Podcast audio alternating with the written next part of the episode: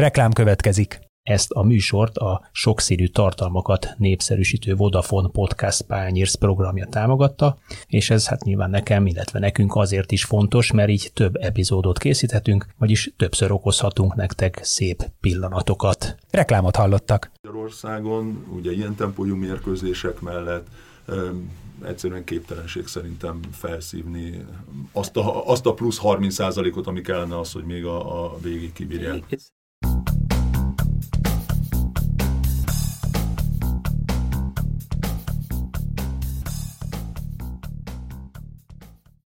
Sziasztok, ez itt az Itzer a 24.hu focis podcastja.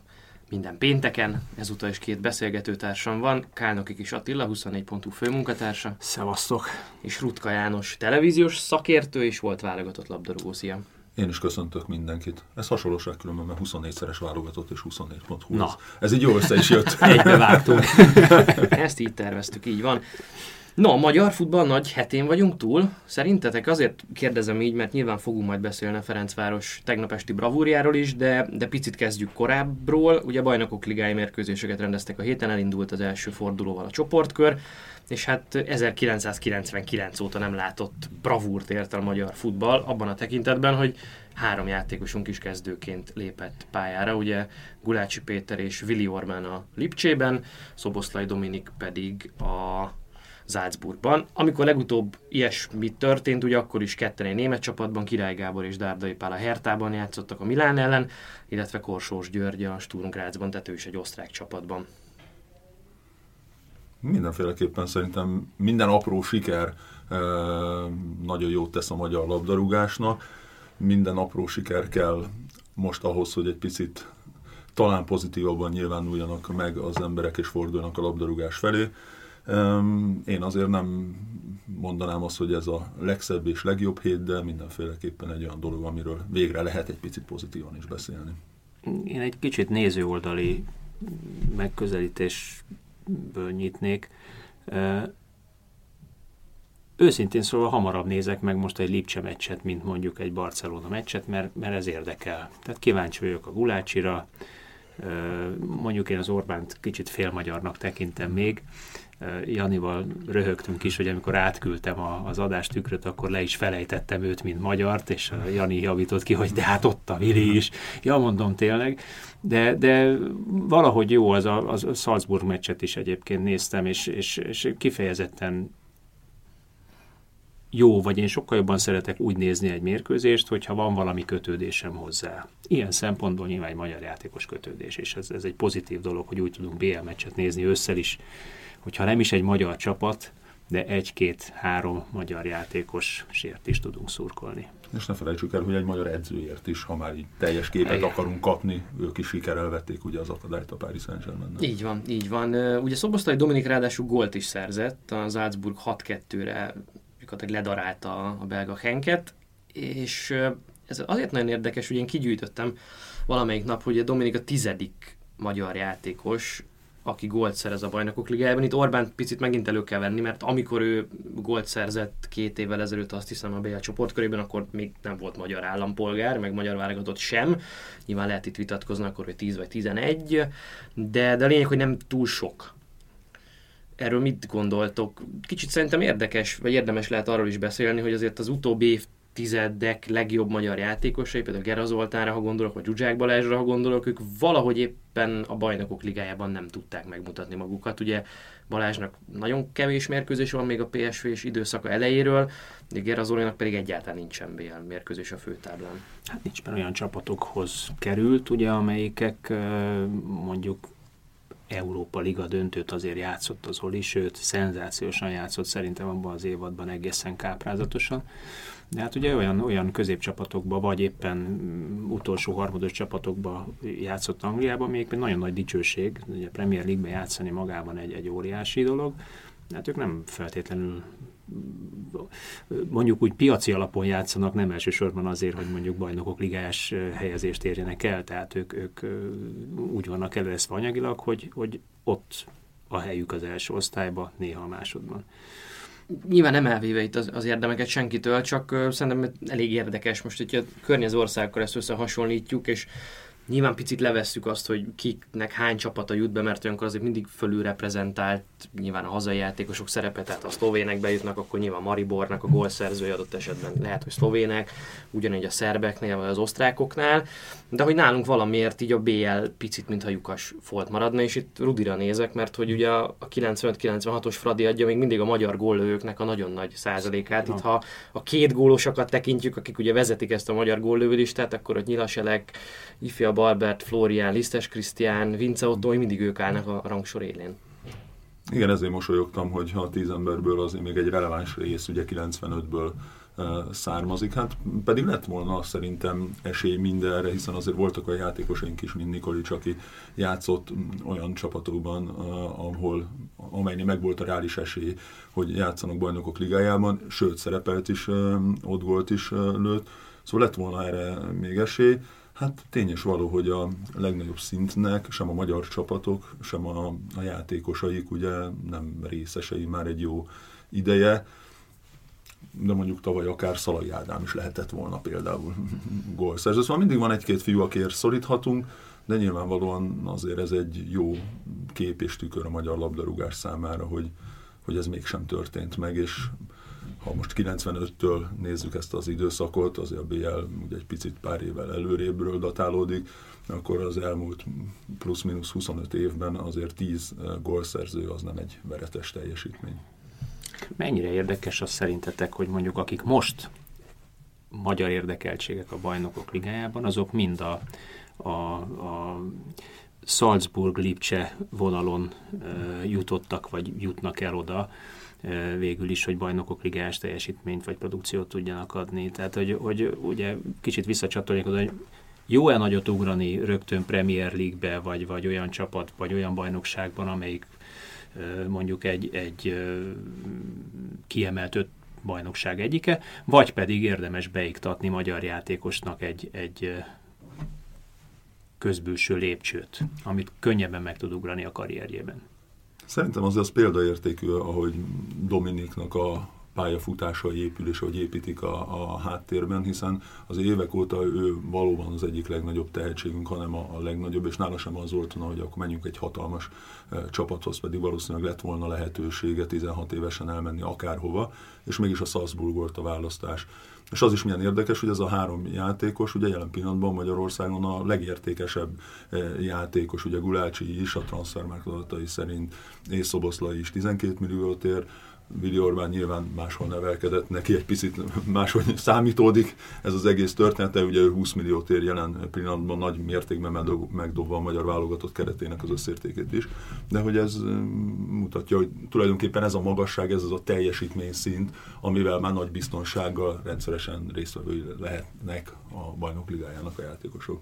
Dominikről beszéljünk egy picit bővebben, ugye azt is összeszedtem itt a héten, hogy ő egyike volt annak az öt játékosnak, akik a legfiatalabbak voltak a most kezdőként szereplő játékosok között ebben a BL körben. Sőt, gyakorlatilag a negyedik. Már 11-es lista, vagy top, 19-es, 19-es top BL listájába is helyet kapott. Tehát, hogy itt ha olyan játékosokat nézek itt, mint a Barcelonából Ansu Fati, akivel most tele van a világ sajtó, ő volt ugye a legfiatalabb 16 évesen, aztán Benficából van egy, egy portugál jobb hátvéd Tomás Tavares, az Ajaxból egy holland születésű, de amerikai válogatott. Jobb hátvéd, srác Serginho Dest, és a negyedik helyen Szoboszlai Dominik érkezik, úgyhogy akárhogyan is nézem, ez egy olyan szűk krém, vagy egy olyan, olyan szűk mesdje, ahol tényleg a legfiatalabb, legtehetségesebb játékosok vannak ott, és ugye ha azt nézem, hogy Dominik még mindig fiatalabb, mint az az Erling Holland, aki ugye az Salzburgban csapattársaként Mester 3 lőtt, akkor mindig azt hiszem, hogy iszonyatos pálya van előtte. Jó vagyok. Nem tudom, hogy 5 hónappal fiatalabb plusz-minusz. Hát nem. igen, tehát azt mondom, hogy már igen, igen. Ugye még éppen nem töltötte be Dominika 19-et, tehát hogy októberben lesz azt hiszem 19 éve. Én, én rácsatlakoznék arra, amit a, a, a Jani mondott, hogy mennyit számít az, hogy, hogy melyik játékost hogyan menedzselnek, és milyen pályaívet rajzolnak le neki a menedzserek, illetve az adott klub, ahol ő, ő nevelkedett. Van egy nagyon, nem hiszem, hogy ezen mi fogunk vitatkozni, de van egy nagyon furcsa megközelítés, amit, amit, uh, amit hallottam láttam, olvastam, beszélgettem róla az elmúlt napokban. És, és nem egy, nem kettő, hanem több ilyen vélemény van. Meg fogtok döbbenni. Vannak emberek, mai napig Magyarországon azt mondják, hogy tízszer inkább Kleinheiser, mint Szoboszlai. És így nézek rájuk, hogy, hogy, hogy miért, mert jobb játékos az. De miért? Hát mert szétszakad a pályán, a Szoboszlai mag nem. Tehát ő, ők azt látják, hogy a, a, a Kleinheiser az megy, mint az ipari áram, jön, megy, cikázik, vörös fejjel és izzadt fejjel megy. A Szoboszlai meg olyan, olyan könnyedén játszik, mindig jó helyre veszi át a labdát, ugyanbár ezt nem biztos, hogy nézik. 93 passz, 93 os passz százalékról osztotta meg a, a labdákat pillanatnyilag ezen a bajnokok ligája mérkőzésen. Lényegében mindig ott van, ahol kell. Mert ő nem össze-vissza futkázik szerintem, hanem, hanem jó helyekre fut, és ez rendkívül fontos. És mégis van egy ilyen nézet a magyar futballban, vagy egy ilyen szemlélet, hogy az a jó játékos, aki vörös fejjel izzadtan szaladgál a pályán. Vagy, hogy mondjak nektek egy másik ilyen furcsa szakzsargont, áttöri a falat is, ha kell. Én meg azt mondom, hogy, hogy akinek... Ebben a sportban nem nagyon kell. Igen, tehát, tehát azt mondjuk az alagútfúrásban kell a metróépítkezésnél. Tehát itt ebben a sportákban jó helyre kell futni, Üres és akkor kell futni, amikor kell futni. Tehát én, én inkább azt látom, hogy a, a Kleinheislernek, és talán a pálya is ezt bizonyítja, az a fajta taktikai felkészületlensége, amit ő megkapott a magyar futballban, hogy ráhagyták, hogy mindig odafussál, ahova kell, mert egyébként meg tudta csinálni ösztönös képességekből azt, hogy mondjuk három emberen keresztül bevitte a kapuba, az ugyanakkor a gátja is volt a karrierjének.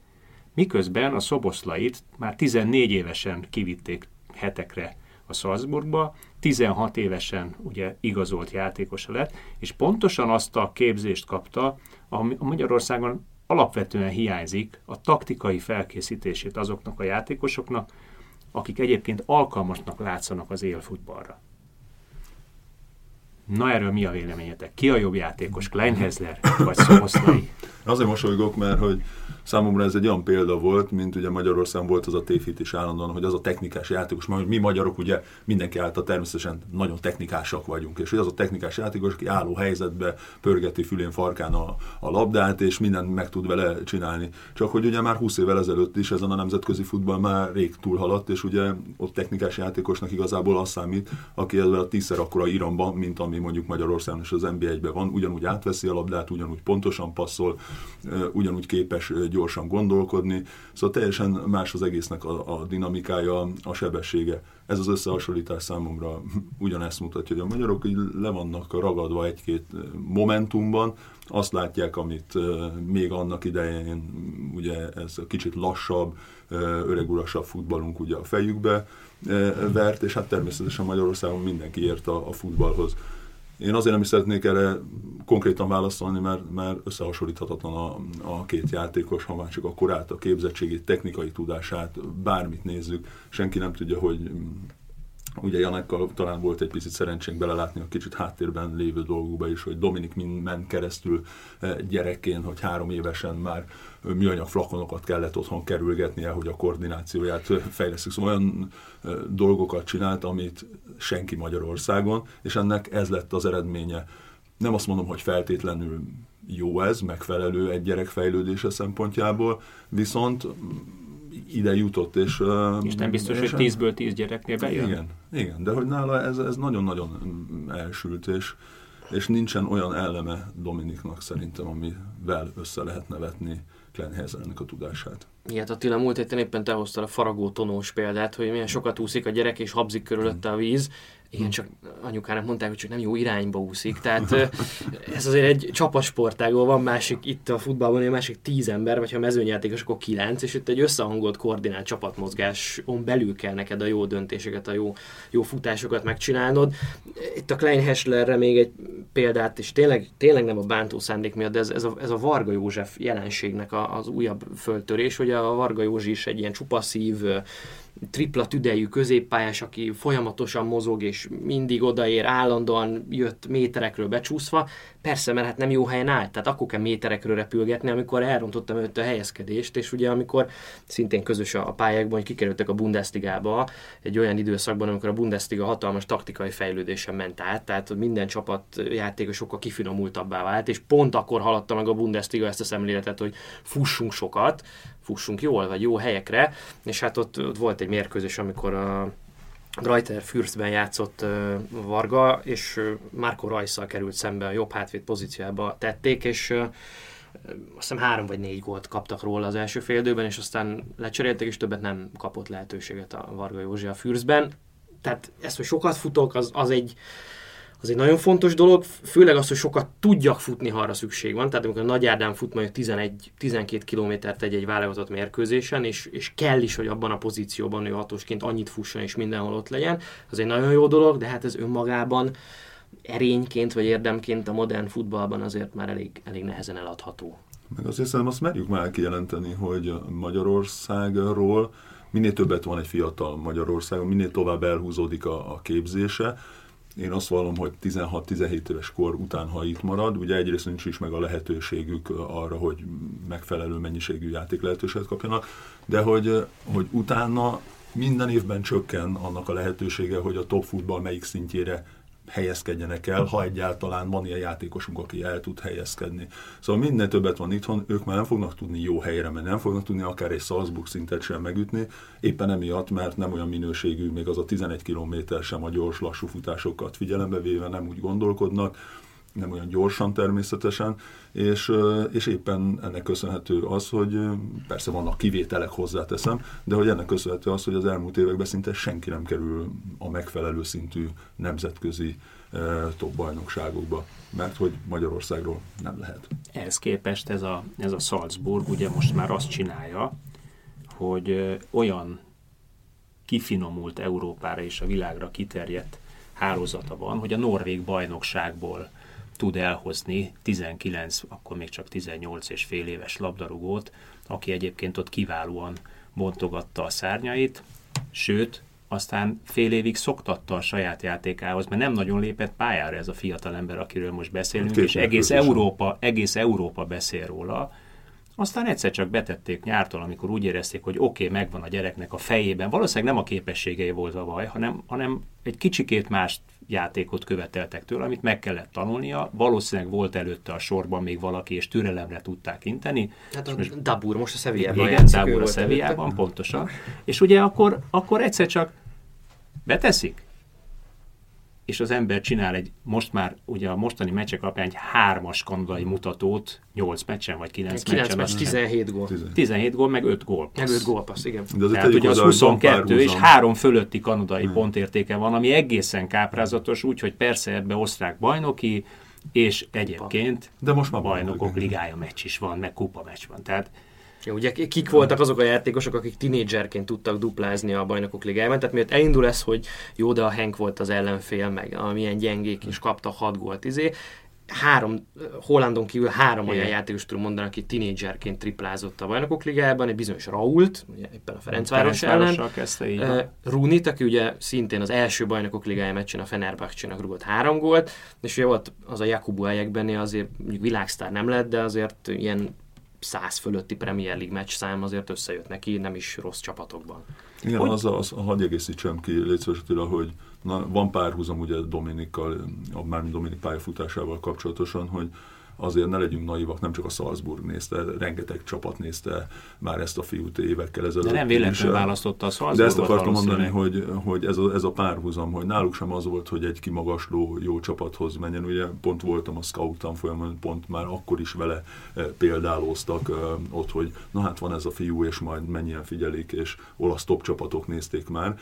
És mégis a Salzburgot választotta, mégis azt mondta, hogy igen, ez a megfelelő lépcső ahhoz, hogy innen majd a megfelelő helyre menjek. És ugye 5 millió eurót fizettek érte, már most ugye Dominikkal 12, 12 millióra tagsálják, és januárban érkezett, szóval hihetetlen. Igen. De én már olvastam ilyeneket, hogy ő, ugye az Álcburg nem szokott annyira nagyon drágán eladni játékost, és ennek ugye főleg az az oka, hogy ez hogy itt picit olyan, mint egy startup vállalkozás, ahol egy jó működő startup vállalkozásnak ugye megvan a vége is, tehát hogy így fogunk majd exitelni, tehát azért csináljuk, hogy eladjuk majd később. Itt ugyanezért gyűjtik össze a tehetségeket, hogy azért gyűjtjük össze őket, hogy fejlesszük őket, jobb játékossá tegyük őket, közben persze csapatként is érjünk el eredményeket, de a lényeg az, hogy aztán ezeket a játékosokat ki tudjuk áramoltatni, tehát megvan itt a, a távozásnak a lehetősége. Hát is. jó, meg mondjuk a Lipcse irányába azért nyilván nem olyan áron Hát Pont ezt fognak akartam mondani, hogy, hogy ugye megvan házon belül a följebb lépés, sőt, házon belül van egy másik följebb lépés, vagy oldallépés, ezt se felejtsük el, mert például, hogy az a edzője pillanatnyilag a Salzburgnak egy amerikai szakember, aki egyébként 5 éven keresztül, vagy 4 éven keresztül volt a New York Red Bullnak az edzője. Tehát ugyanabban a hálózatban ugyanazt a filozófiát, ugyanazt a, a gondolkodásmódot és játék eh, elméletet többféle pozícióban és többféle szinten tudják eh, alkalmazni. Van brazil klubja is Van brazil klubjuk egyébként. is, igen. szóval megvan ez a kimeneteli rész is, tehát hogy nem annyira feltétlenül drágán adnak el játékosokat, meg hát ugye nyilván előre gondolkodnak, tehát most beszéltünk, a Dabur elment, lehetett tudni, hogy a Dabur el fog menni, nagyon jó szezonjai voltak, mögöttem itt volt ez a srác, a Holland, és mindenki tudta, hogy ő, ő pontosan oda be fog cuppani a helyére. De el is engedik. El is Amikor- engedik. Akkor mondhatjuk, hogy ők piaci alapon működnek? Hát igen, igen. Majd nyilván azért a Red, Red Bull pénze, hogy mondjam, nyilván ott van mögöttük, és Hát 2004-ben vette meg azért ezt a Martisis ezt a klubot, és, és 2012-ig ők, ők semmit nem csináltak, akkor érkezett a Ráf Ragnik. Pontosabban próbálkoztak így meg úgy, de még néha Ausztriában is másodikok voltak, pedig már akkor is irdatlan különbség volt a büdzsé között. És akkor ez a Ráf Ragnik, ugye, akit a futball professzorának és tanárának neveznek most már. gúnyoltak gúnyoltak, eleinte, igen. igen, igen. Hát most már úgy az látszik, hogy, hogy 7 év alatt ugye elérte azt, hogy lényegében a, a Salzburg ugyan nem bejutott a bajnokok ligájába, hanem most már alanyi jogon van ott, hiszen az osztrák futball pont a Salzburgnak köszönhetően, és a Salzburg Európa Liga melletteéléseinek köszönhetően olyan magas, vagy annak is köszönhetően olyan magas UEFA koeficienssel rendelkezik, hogy ugye a mostani sorban ők kerültek be, miután ugye az Euróligában, meg a, meg a, a bajnokok ligájában ugye úgy alakultak a bejutások a bajnokságokból, hogy ők kerültek be ebbe a sorba.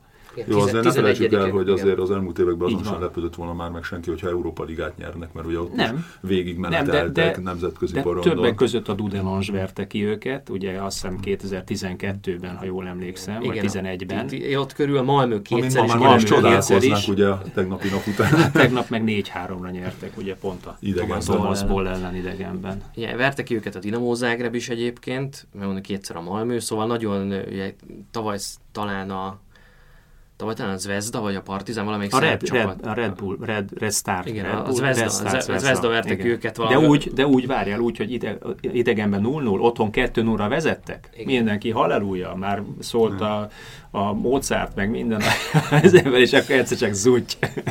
Igen, ta, talán, talán annyira beszéljünk még, hogy ugye említette Jesse Marst, aki, aki új edzőként jött New Yorkból, átette a székhelyét Salzburgba, egy, egy új stáb érkezett, és szerintem ez játékrendszeri váltást is jelentett, ugye nagyon kompakt 4-4-2-t játszanak minden meccsükön, és ebben a szerkezetben a Dominiknak a helye valamelyik szélen van általában, inkább balról szokott indulni, nyilván nem klasszikus vonalszélsőt játszik, de ez ahhoz a poszthoz képest, amit ő eddig játszott az Salzburgban, meg mondjuk, amit a magyar válogatottban is játszatnak vele, vagy kérnek tőle, ez merőben más. És ugye érdekes, hogy a gólya után, mint fölkapta nyilván a sajtó a Dominikot, meg a nyilatkozatának is azt a részét emelték ki, hogy ő majd szeretne bajnokok ligáját nyerni, meg legjobb magyar BL góllövő lenni, stb. stb. De ő maga azt mondta, hogy egyenlőre még nem játszik jól ezen a poszton. Tehát, hogy ennél sokkal jobban tud játszani, mert ha úgy játszana, ahogyan ő tud, akkor nem cserélnék le a 62. percben. Szerintem ez a legfontosabb része a nyilatkozatának, és valahol ez mutatja meg, hogy ő Hát, hogy mennyire 18 tisztán évesen miért gondolkodik. tart ott, ahol Igen. tart. Végtelenül kristálytisztán gondolkodik a fiú. És ez nekem, nekem nagyon, nagyon, nagyon szimpatikus.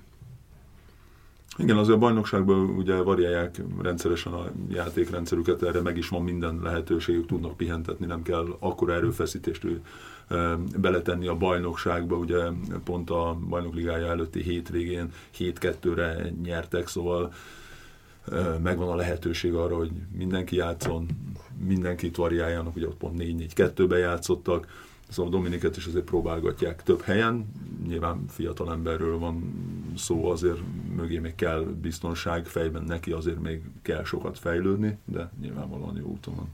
Picit menjünk tovább, de az osztrák vonalat ne nagyon engedjük el, és kössünk át az Európa Ligára. Ugye az osztrák csapatok az Európa Ligában is százszázalékosak maradtak. Ugye itt a Wolfsberger nevezetű csapatuk 4-0-ra ütötte ki a Borussia Mönchengladbachot. Idegenben. Idegenben. Milyen Ugye megdöbbentő. a Mönchengladbach edzője az a Marco Rose, aki, aki tavaly még az Salzburgot irányította. És ugye a másik csapatuk a tavalyi ezüstérmes Linz, ugye mind a két csapat abszolút nagy mértékben osztrák játékosokra támaszkodik a Red Bull-lal ellentétben, tehát az egy globálisabb tehetségnevelő hálózat, az meg egy abszolút osztrák Akadémia, akadémia. hálózatnak a gyümölcse. igen. Igen, megverték hazai pályán a, a Rosenborgot 1-0-ra. Azért láthattuk a Linzet szerintem a bajnok ligája rájátszásában is. Azért ott sem sokan múlott az, hogy ők nem lettek főtáblásak. És uh, hát szerintem ez lassan hozzá kell szokni, és ez egy nagyon jó követendő példa lehetne előttünk, hogy ha valóban koncepciót választ, egy jó koncepciót választ egy klub, és elindul a szerint az úton, akkor Magyarországról is ilyen háttérrel, ilyen feltételek mellett ez nyilván nem rövid időn belül, de azért elérhető e, lenne. Cseh futball ugyanez, ott is ugye alanyi jogon jut már e, bajnokok ligájára Igen, főtáblára. mondjuk, a de azért a csehek idén azért Igen, most, e- most elég csehül viselkedtek, de, de, de nem ez minősíti a munkájukat De, de nyilván, ugye az összességében a, a, a cseh klubfutballnak, és akkor beszéljünk klubfutball, a cseh klubfutballnak a minőségét jelzi sokan, az, hogy igen. alanyi jogon jutottak oda, az osztrákok most szintén, és ha így folytatják jövőre, már szinte biztos, hogy, hogy megint alanyi jogon kerülhet oda az osztrák bajnok. Hát meg ugye a Szlávián a legkevesebb idegen légiós Hát van jelen abszolút, pillanatban igen. a bajnok ligájában. Nyolc, nyolc hazai játékossal x-eltek ö, a San Siro-ban. Így van, ami még kifejezetten jól futballoztak ők is egyébként. A, kicsit hasonló volt a, a Fradihoz a, a mérkőzésük, de arról majd később. Annyit akartam még az osztrákok kapcsán, és tényleg aztán térjünk át a Fradira, hogy ott ráadásul úgy működik ez az egész rendszer, hogy tettek ott is állami pénzt, vagy központi pénzt az utánpótlás nevelésbe, cserébe azt mondták, hogy adunk pénzt, akkor, ha osztrák játékosokat használsz, ha osztrák játékosokat nevelsz, és e mentén a koncepció mentén. Mi így képzeljük el a jövő osztrák futballistáját, a jövő osztrák csapatait, ezt és ezt és ezt és ezt tudja. Salzburg például egy fillér, vagyis nem Igen. fillér, egy eurócentet sem kap nevelési Ők költségre, mondták, mert ők saját köszönjük. elmen képzelik Igen. el az akadémiai képzésüket, és ezért nincsenek is benne ugye abban a finanszírozásban. De ott ők igen nem is kapnak erre pénzt. Az osztrákok kicsit, hogy milyen ebbe tisztában gondolkodnak. Tehát mi adjuk a pénzt, cserébe mi adjuk az elvárásokat, és akkor viszont hazai játékosokat kérünk jó minőségben. Egyenlően ez úgy tűnik, hogy, hogy megy. Mint ahogy ment a Fradinak is, szerintem minden majdnem, amit elterveztek az Espanyol elleni mérkőzés előtt. Szerintem főleg az első 30 percben effektíve az történt a pályán, amit ők szerettek volna, vagy amit Rebrov szeretett volna látni. Hogy gondoljátok, benne volt ebbe a meccsben mondjuk a győzelem is, egy picit jobb második félidővel, vagy, vagy azért valahol ez is egy inkább erőn felüli, vagy, vagy hatalmas teljesítménynek számít? Nyilván én, én azt mondom, hogy igen. Hát óriási siker. Ezt szögezzük le. Nekem, nekem kifejezetten tetszett. Én nem is azt mondtam, hogy 30 percig durván mondjuk az első félidő az, az egyértelműen, ott konkrétan szerintem uralta a Ferencváros a mérkőzést, és az egyértelműen számomra, ugye aki nem volt jelen se a taktikai értekezleten, se pedig nem voltam közel a pályához, abból, abban nyilvánult meg, hogy amikor a kamera a spanyol kispadot mutatta, akkor általában egymáshoz sutyorgó és döbbent tekintetű, értetlen és döbbent tekintetű arcokat láttam a játékosoknál, meg az edzőknél is. Tehát ők nem erre számítottak. Ők valami teljesen másra számítottak, ami egyrészt a Rebrov ö, taktikai húzását és felkészítését dicséri, meglepőt tudott húzni, másrészt pedig annak a játékos államnak a pályán volt az, hogy ezt meg tudta valósítani. Ez egyébként a mérkőzés utáni nyilatkozatokban is több helyen föltűnt, hogy egy olyan mankót kaptak ők Rebrovtól, amivel kiválóan tudták szűkíteni a passávokat, és, vagy zárni a passávokat, és szűkíteni a, a, a területeket, amit egyébként mindaddig tudtak is csinálni, ameddig nyilván a, az átlagos bajnoki mérkőzések játéksebessége közti különbség ki nem domborodott a két csapat között. Mert feketén-fehéren szerintem erről volt szó, és semmi másról. Az égvilágon semmi más nem történt, mint az, hogy a Ferencváros nem játszik ilyen tempójú és ilyen játékfelfogású mérkőzéseket. A Ferencváros olyan csúcsmérkőzést játszik itthon, aminek egyébként a hangulata, a feszültsége hasonló, mint egy ilyen meccsnek, ahol van tavaly mondjuk három meccsen volt összesen 120 szabálytalanság. És itt a videóton mérkőzésre gondolok. Itt most 26 szabálytalanság Itt most 26 volt. szabálytalanság volt. Ugye a, a Fradi meccs, és, és ez, ez nem alacsony szám, ez a 26 a bajnokok ligájában, ez inkább mondjuk egy középmagas szám. És, és én itt akkor kicsikét elkanyarodnék ettől egy hangyányi gondolatra, hogy mennyit számít az, hogy egy adott bajnokság, és visszacsatolok az osztrákra, egy adott bajnokságnak, vagy az adott bajnokság élvonalában szereplő csapatok zömének milyen a játék felfogásbeli elképzelése a futballról. Földön szeretné kihozni a labdát, keveset szabálytalankodik, inkább hagyjuk a folyamatos játékot, és egyébként lehálózzuk, úgy szervezzük a játékot, hogy labda interception legyenek, ugye divatos szóval, vagy, vagy angol, angol szóval, szabad labdák fölvétel legyen, ami azt jelenti, hogy úgy hálózzuk le, hogy a passz sávot lezárjuk, és fölszedjük már az ellenfél passzát, el se jut ugye a, a társig.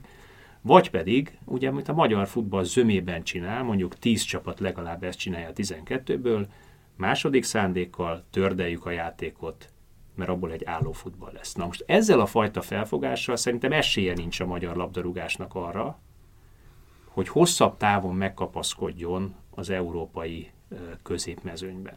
Azért nem, mert ott nem ezt játszák, és ott évi hat darab ilyen mérkőzése, amíg el is jut egy magyar csapat erre a szintre, hogy csoportkör, évi hat ilyen mérkőzése nem lehet erre fölkészülni. Apránként lehet rutint szerezni, de fölkészülni biztos nem lehet ezzel a bajnoksággal erre a fajta játékkoncepcióra, felfogásra. Igen, a magyar foci, amikor én is itt tavaly több meccset, vagy majdnem minden fordulóból néztem ugye meccseket, az volt az első dolog, ami szemet szúrt, azért az én szemem inkább a, a nemzetközi focihoz szokott, és hogy az a fajta, én nem tudom ezt másképp mondani, ember-ember elleni, vagy, vagy egy-egy elleni párharc védekezésben és támadásban, és ez a játékszervezés alapja. Mindenkinek megvan az embere, őt kell fogni, majdnem minden csapat tényleg a saját térfén emberezik. Ugyanezt támadásban az összes já- csapat játékának az alapja nagyjából az, hogy verd meg az emberet egy az egyben. Csinálj egy jó cselt, és akkor onnastól kezdve végig lehet húzni azt az előnyt esetleg egy helyzetig vagy egy lövésig, és valóban a nemzetközi futball abszolút nem e felé, e felé tendál, és ráadásul amit mondtál, hogy itt milyen stílusbeli különbségek vannak, meg hogy hány ilyen meccset játszik a Fradi, amikor ilyet játszik például a Vidi elleni rangadókon, vagy a Fehérvár elleni rangadókon, akkor sincs ekkora nyomás alatt. Tehát a Fradi azt, hogy ő nyomás alatt van, azt nem igazán Nincs tudja mert gyakorolni. Jelen pillanatban Fradi próbál futballozni, Igen. míg a Vidi egyébként tördeli a játékot. Tehát a, a Ferencváros Magyarországon is ezt próbálja. Hát ugye a, a visszatérve a Szláviára, ugye ott is a, a, a Praha, az pont ugyanezt játszotta. Nem érdekelte, hogy mi van, pont mint a Dibusz kitette jobb szélre kitette bal a két szélsővédők, vagy a két belsővédő kihúzódott, és próbálták földön kihozni a játékot. Ez mondjuk, ha az ember szorít egy csapatér, akkor mondjuk szurkolóként a haja az égnek áll, és, és fogja a fejét, hogy úristen, de ez egy olyan fajta tudatos magabiztosság, hogyha ezt meg tudja csinálni egy csapat, az, az szerintem zseniális. És a, a Prahánál is, illetve a, a, a Ferencvárosnál is pont azt láttam, hogy mindaddig, amíg egyébként a játékosok koncentrál, erő, fizikális erővel ami alapvetően hat a koncentrációra ugye bírják. Az egyik az okokozat, hogy miért fajd le a kicsikét az agy egy idő után, miért késel fél métert, mert később indulsz, lassabban hozod a döntést. Onnan kezdve dőlt el arra a mérkőzés, hogy egyébként a jobban, jobb, jobban fölkészült, jobb taktikával játszó csapat ellen, a nagyobb nevű ellenfél, aki kicsit egyébként lekezeli nyilván a kisebb csapatot, ugye megpróbálja visszahozni a meccset a, a lehetetlenből, mert le voltak focizva, és akkor kihozta mind a két csapat a döntetlent. Én ezért, ezért mondom azt, hogy, hogy számomra egyébként hatalmas öröm és boldogság volt nézni a Fradinak ezt az első 45 percét, mert úgy futballoztak, ahogy egyébként Európában futballozni szoktak a csapatok. Igen, nehéz ezzel vitatkozni, ugyanezeket láttam, meg gondolom én is.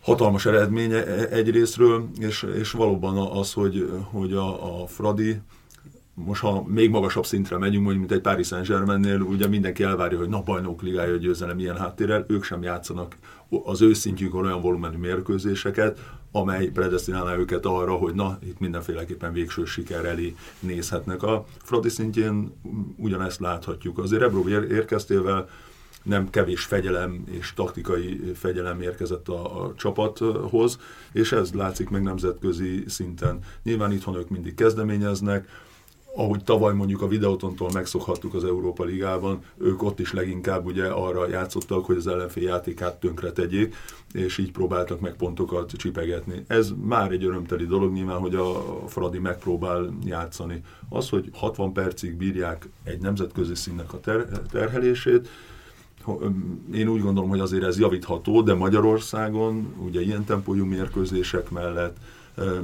egyszerűen képtelenség szerintem felszívni azt a, azt a plusz 30%-ot, ami kellene az, hogy még a, a végig kibírják. Szerintem ez, ez egy alapvető edzéselméleti uh, tézis, hogy ugye a, a csapatjátékokban alapvetően a mérkőzés készít fel fizikálisan és pszichésen, mentálisan arra a terhelésre, amit neked folyamatosan el kell viselni. Pláne futballban nem tudod modellezni edzésen ezt a 90 perces terhelést. Képtelenség. Tehát aki edzésen, az az edző, aki edzésen elkezdi lemodellezni ezt a 90 perces terhelést, az valószínűleg odáig jut, hogy három hét után térdén jár a csapat, és a hétvégén pont meg fog állni az egész. Igen, szóval nem arról szól, hogy menjünk és meg ezzünk plusz két órát. Így van, így van. Tehát ugye ez egy, ez egy óriási tévhit, hogy a magyar labdarúgók keveset edzenek. Nem. Tisztességesen edzenek, még azt is mondom, hogy az intenzitás is megvan. Más kérdés, hogy milyen taktikával, milyen elképzeléssel küldik föl az edzők a pályára, de alapvetően megkapják ugyanazt az edzés mennyiséget, még azt mondom, hogy intenzitást is talán nyilván a, a játék egyes játékosok kvalitásbeli képességi különbsége ezt azért befolyásolja és meghatározza, de összességében a hétvégi mérkőzés az, ami a csapatjátékokban és a futballban különösen meghatározza az intenzitási szintet, és azt az intenzitási szintet, amit egyébként A játékos vagy B játékos kibír, de ugyanúgy ez a magyar játékos ugyanúgy kibírná szerintem a Bundesligát is, hogyha ott szocializálott volna mondjuk 14-15-16 éves korától, amikor ők már ugyanebben a felfogásban kezdenek el játszani.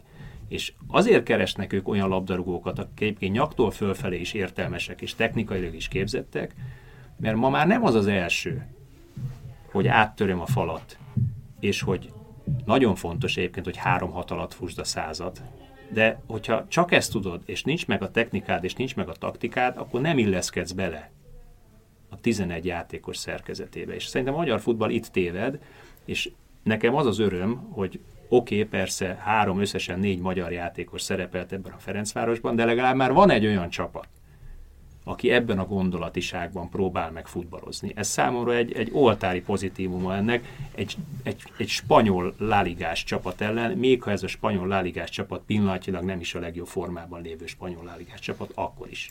Igen, a saját példám, is különben alá tudom támasztani, pedig az nem most volt, hogy egy 20 évvel ezelőtt nekem is kellett két-három hónap arra, amíg átvettem a kinti tempót, sebességet, gondolkodást, nem, mert egyszerűen Magyarországról hiába álltunk akkor mi is az első eh, helyek valamelyiken, de képtelenség felkészülni arra, ami mondjuk egy Bundesligában vár. És ugye ezt akartam még pont hozzátenni, hogy nyilván ez semmit nem volna a Ferencváros teljesítményéből, de hogy egy picit tudom hasonlítani a válogatót, és össze függéseket tudok találni a válogatott sorsolásával, helyzetével kapcsolatosan. Hogy azért tegyük hozzá, hogy Eszpanyol a legjobb időszakban találkoztunk ugyanúgy, ahogy egy válogatott a Velszi csapattal, vagy a horvátokkal, a legelején, amikor még talán senki sem számolgat, mindenki egy kicsit könnyedebben áll hozzá, le tudja becsülni a nálánál talán gyengébb játék erőt képviselő csapatokat. Azért a bajnokságban ők kikaptak Granadától, Sevillától, döntetlen az Állaves ellen, szóval nem, még ők is egy nagyon formálódó csapat, és tegyük hozzá azt is, hogy az átiga, idei átigazolási szezonban 40 és, 40 és fél millió euró plusszal zárták az átigazolási szezon. szóval ők a két legjobbjukat. Igen, eladásból és piaci alapon működő társaság magyarul. Kétszer annyi volt a plusz bevételük, mint a Fradinak a két éves büdzséje és költségvetése. Szóval ők is egy ilyen formálódó, csapatformálódó stádiumban vannak, lesznek meg ját, fognak enni sokkal jobban is játszani ettől függetlenül ez egy fantasztikus eredmény. Nem biztos, hogy ezzel az edzővel fognak ennél sokkal jobban játszani. Én megkockáztatom, hogy hát a visszavágóban nem a David Gallego fog a kispodon ülni. De pont de, de ez a tanástalanság, amit Attila említett a beszélgetésünk egy korábbi részén, ez mindenél árulkodó volt. És, és ez látszott az eszpanyol játékán, egyébként a bajnokságban is egy darab rugott góljuk van egyébként a négy mérkőzésükön Oké, ez azzal együtt is durva, hogy a Borja Iglesias ugye elment a legjobb gólvőjük, a, ment a Betishez a, az edzőke Rubival együtt, tehát itt, itt gyakorlatilag minden know-how-t elveszítettek tavalyhoz képest, de hogy abszolút nem tudták, hogy mihez kezdjenek a labdával, és, és az Espanyol az eddigi meccseken picit ilyen második szándékban játszó csapat volt a spanyol bajnokságban, Ele, eleve a klub identitás egy picit ilyen, hogy azért stabil védekezés, sok szabálytalanság. Mi vagyunk a kisebbik barcelonai klub. Fizi, fizikális, hát ilyen Barcelonát mindig összerugdossák évente kétszer, ugye, a barcelonai rangadón, vagy a derbin, és ugye nyilván ez egy teljesen más kiindulási helyzet volt, hogy a Fradival kellett játszaniuk, ami engem nagyon meglepett, és amiből azt gondolom, hogy itt valószínűleg nem lett minden munka tökéletesen elvégezve a szakmai stáb részéről sem, hogy meg sem próbálták letámadni a Fradit, pedig azért ez a nyári selejtező meccseken abszolút kiderült, hogy hogy egy ilyen elég közepeske intenzitású, meg nem is annyira jól szervezett letámadás alá Szuduva, nagyon nagy gondokat tud okozni hát a, a Dvalinak, meg a Blazsicsnak, ha nyomás van a labdán, de akár a Haratin is ilyen játékos, és ezt meg sem próbálták. Nem tudom, hogy ez Ignyatyánkor már is beszél. Így, hát főleg ne.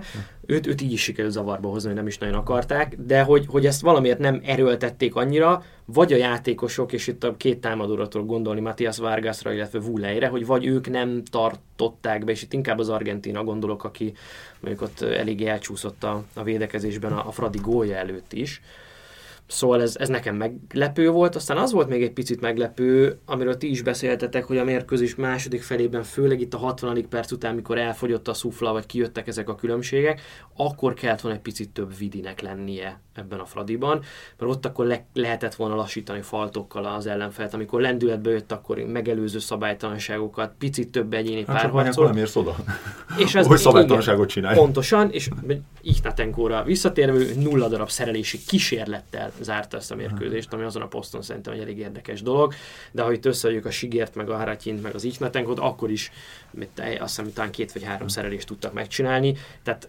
túlságosan nagy volt már a nyomás a végén a védelmen ahhoz, hogy ezt ki tudja bírni a Ferencváros. Különben képzeljétek, hogy megnéztem az első félidő és a második félidő statisztikáját, és hogy mennyire alátámasztja Ordító azt, amiről beszélünk. Igen, igen, hogy az első félidőben ugye persze a labdabirtoklás ugye 65% 35% volt az eszpanyol javára, de hogy a kísérletek, ugye 7 kísérlet volt az eszpanyol oldalán, 5 a Fradi oldalán, egy-egy kaput eltaláló lövéssel.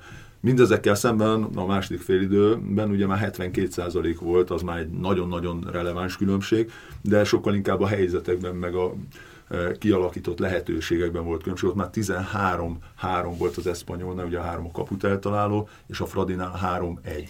Szóval szinte át se jutottunk annak ellenére az ellenfél térfelől, hogy volt egy szabadrugásból egy kapufa, amit azért so, sokan tudatosnak apostrofáltak, de azért az, szerintem azért a tudatosságtól azért picit messze volt. Ennek mekkora szerepe volt abban, ugye, hogy volt egy, egy taktikai váltás is? Ugye bejött a, a, a Szignyevics, aki, aki inkább egy lőjétek fel rám a labdát, majd én megtartom, mire fölérkeztek tikus a labdarúgó, míg előtte, ugye, ahogy én láttam, ugye klasszikusan 4-3-3-ba álltak föl, és egyébként nagyon jól is működött ez a, ez a rendszer, ettől meg is lepődtek a... Hát a... inkább védekezésben, inkább 4 5 1 Igen, igen, de, de, de, de, a, de a letámadás is működött, mert a letámadásnál kristálytisztán látszott, hogy egyébként a három támadónk, ugye az nagyon szépen fogta igen, ott a területet, igen. és ugyanúgy nagyon szépen zárták, ugye, hogy két játékos kiemelte a végén a passágokat. Ugye az Iszál nagyon sokat mozgott ki a, a vonalak mellé is, tehát inkább ugye a két eszpanyol szélsővédő, meg mind nagyon agresszívan futottak föl. Ugye Roka visszamozgott mindig labdakihozatanál szinte három védőbe, általában a bal oldalra, és akkor a két szélsővédő szóval mind a kettő föl tudott tolódni, így próbálták kihozni a labdákat, viszont labdavesztéskor mögöttük nagy terület volt. És De az is Iszá... be az első volna. Igen, és az Iszáel mindig ott veszegette fel a labdát, ez nagyon jól látszik az ő, pasztérképen, hogy ott veszegette fel a labdákat, de nyilván a Szignyevics ugye nem ez, tehát ő, ő inkább az, akire föllövött középen, fejpárbajokat vállal, azt hiszem 8 fejpárbajt vállalt a Szignyevics Mitrovic az alatt az idő alatt, míg fönt volt a, pályán, talán hármat nyert meg ezek közül. Nem is ez a fontos, hanem hogy tényleg effektív ezeket a párharcokat próbálta fölvállalni. Nyilván az első az jobban működött, azt gondolom a váratlansága okán is, meg hát azért Iszál egy szerintem sokkal jobb futbalista. Hát de lehet, hogy a, a, a, a Rebrov előtt lévő power mutató, az már ugye erősen a piros Igen, kategóriában biztos, biztos. volt, és ezért döntött így, hogy váltani kell. Biztos, hogy ez volt. Mit gondoltak a csoportról? Ugye itt volt egy másik mérkőzés, a Ludogorec a CSK Moszkvát igencsak betyárosan elrendezte egy hazai 5-1-jel, úgyhogy hátrányból fordítottak. Ez picit azért megkavarta az erőviszonyokat, azt gondolom, az előzetesen gondoltakhoz képest. Mind a két mérkőzés. Igen. Én azt mondom, erre térjünk vissza a következő mérkőzés után. Mit játszik majd ez a Ludogorec a Ferencváros ellen itthon, azaz a Grupa Marinában. Én még, én még biztosan nem számolgatnék. Itt le kell menjen három forduló, és akkor, akkor ha, ha van értelme számolgatni, na, akkor lehet számolgatni. Egyébként ilyen klasszikus futballfázissal élve a következő mérkőzésre kell és nem kell itt matekozni. Az azért kijelenthető szerintem, hogy ekkora különbség nem volt a két csapat között. Ugye 1 0 0-1 volt a félidő ugye a Moszkva javára, és utána olyan egyéni hibáknak köszönhetően három vagy három-négy perc alatt rúgott három gólt a Ludogorec, hogy nyilván egy ilyen pofontól, amikor az ember kap jobbról, balról, és még kap egy egyenest is középen, akkor valószínűleg térdre tud rodni nagyon gyorsan. Szóval nincs ekkora különbség a, a, a csapatok között, ami örömteli, hogy ez megmutatta, hogy a, hogy a Fradival is azért kell számolni nyilvánvalóan, és azt is kijelenthetjük, hogy azért a Ludogorez még egyszer nem fog úgy játszani a Fradi ellen, mint ahogy azt a selejtező két mérkőzés folyamán tette. És szerintem még egyszer nem fog öt gólt rúgni egyik ellenfelének sem nagy valószínűséggel, de kétségtelen. És én ezért, ezért mondom, hogy, hogy szerintem nagyon nem érdemes most számolgatni még. Így van, de fogunk majd még beszélgetni a következő meccseiről is a Fradinak. Most köszönöm nektek, hogy itt voltatok, köszönöm a hallgatóknak a figyelmet. Mert még egy apróságot azért azt ne felejtsünk, mert egy fontos momentum van. Boldog ne születésnapot! Köszönöm Jaj, szépen! Ó, de aranyos vagy! Köszönöm szépen! Köszönöm szépen! Nem mondjuk el, hogy hanyadik, jó? Köszi szépen! És akkor veletek jövő héten találkozunk. Más témákkal, más vendégekkel, de azért hasonló felfogás mentén. Sziasztok! Sziasztok!